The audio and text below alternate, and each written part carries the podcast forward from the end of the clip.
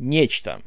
Как бы ремейк и как бы приквел классического хоррора Джона Карпентера 30-летней давности. Делал, правда, его уже не Карпентер, и никак он не был к этому причастен, а управлял всем этим делом продюсер ремейка «Рассвета мертвецов» Эрик Ньюман. И в этом уже была проблема. Оригинальный фильм, он медленный, он тягучий, для кого-то он даже занудный.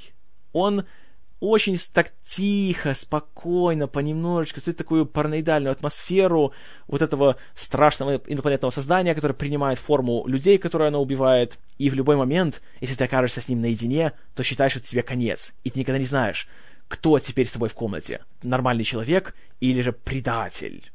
И тот фильм, конечно же, был прекрасен, и его успех точнее культовый, потому что в прокате он провалился, не давал покоя, очевидно, этим самым продюсерам. И они решили, что а давайте-ка мы сделаем новую версию. Ведь теперь есть компьютерная графика, теперь мы сделаем его гораздо круче, кровавее и жестче. Ну вот и сделали фильм. Поручили его режиссировать э, человеку по имени Матайс ван Хайнинген. Судя по имени и фамилии, он голландец. И позвали на главной роли кучу нормальных, но не особо звездных актеров, таких как Мэри Элизабет Уинстед, Джоэл Эджертон, Адевале Акиннуойе-Агбадже, Эрик Кристиан Олсон и еще пару людей помельче. И то, что получилось... Э, получилось плохо, откровенно вам скажу. В этот раз гораздо больше спецэффектов, гораздо больше атак вот этого самого инопланетного создания на людей. Но при этом это абсолютно идет в разрез с принципами оригинального фильма. Нечто никого не атакует прилюдно и никого так вот, не знаете, не превращает вот при свете дня и так вот спокойно не церемонясь. Как раз в этом вся и суть была, что кто-то пошел куда-то там в темный коридор, где он один, где никто ничего не заподозрит, и там тогда уже инопланетянин на него нападает. Тут же зачем? Также мы не увидим компьютерную графику, которая, кстати, откровенно говоря, отвратительна. И еще раз подчеркивает, что гримовые эффекты Роба Ботина из оригинального фильма, они все еще на десяток голов выше, чем то, что сделано сегодня. Это что-то не пугает, даже не отвращает, это просто скуку навевает. Об актерских работах говорить нечего. Все равно сравниться с Куртом Расселом из оригинала здесь никто не может. Даже хотя и взяли талантливейшего человека Джоэла Эджертона. Но роль у него... Эх, очередное собрание штампов. А что еще хуже? Создатели ремейка-приквела, хм, ремиквела, а, в общем, они внесли очень такое серьезное и очень дурацкое изменение в принцип того, как нечто вообще функционирует. Тут мы четко узнаем, что этот инопланетный организм не умеет создавать неорганические вещества.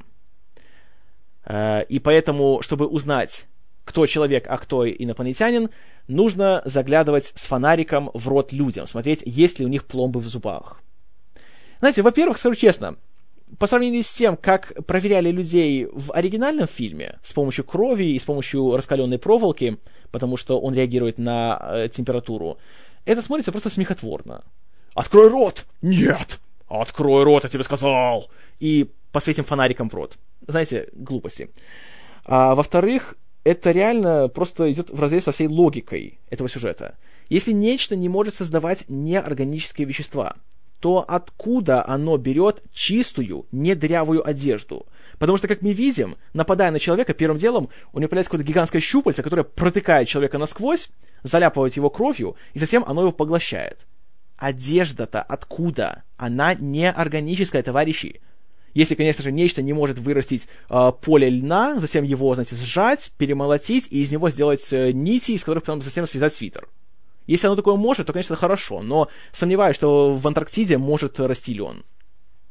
В общем и целом, фильм безумно скучный, абсолютно не напряженный, неинтересный, и ни в коем случае не посоветую его смотреть. Лучше пересмотрите оригинал. Вот там фильм как фильм, там все как надо. В этом нет. И фильм заслуженно провалился в прокате. Кстати, интересная вещь. Uh, это второй случай в этом году фильма, который является как бы ремейком, как бы приквелом фильма 82 года, который имеет культовую славу, который имеет такое же название и который тоже страшно провалился. Первый это нечто, второй это Конан Варвар. Голливуд, извлекая урок.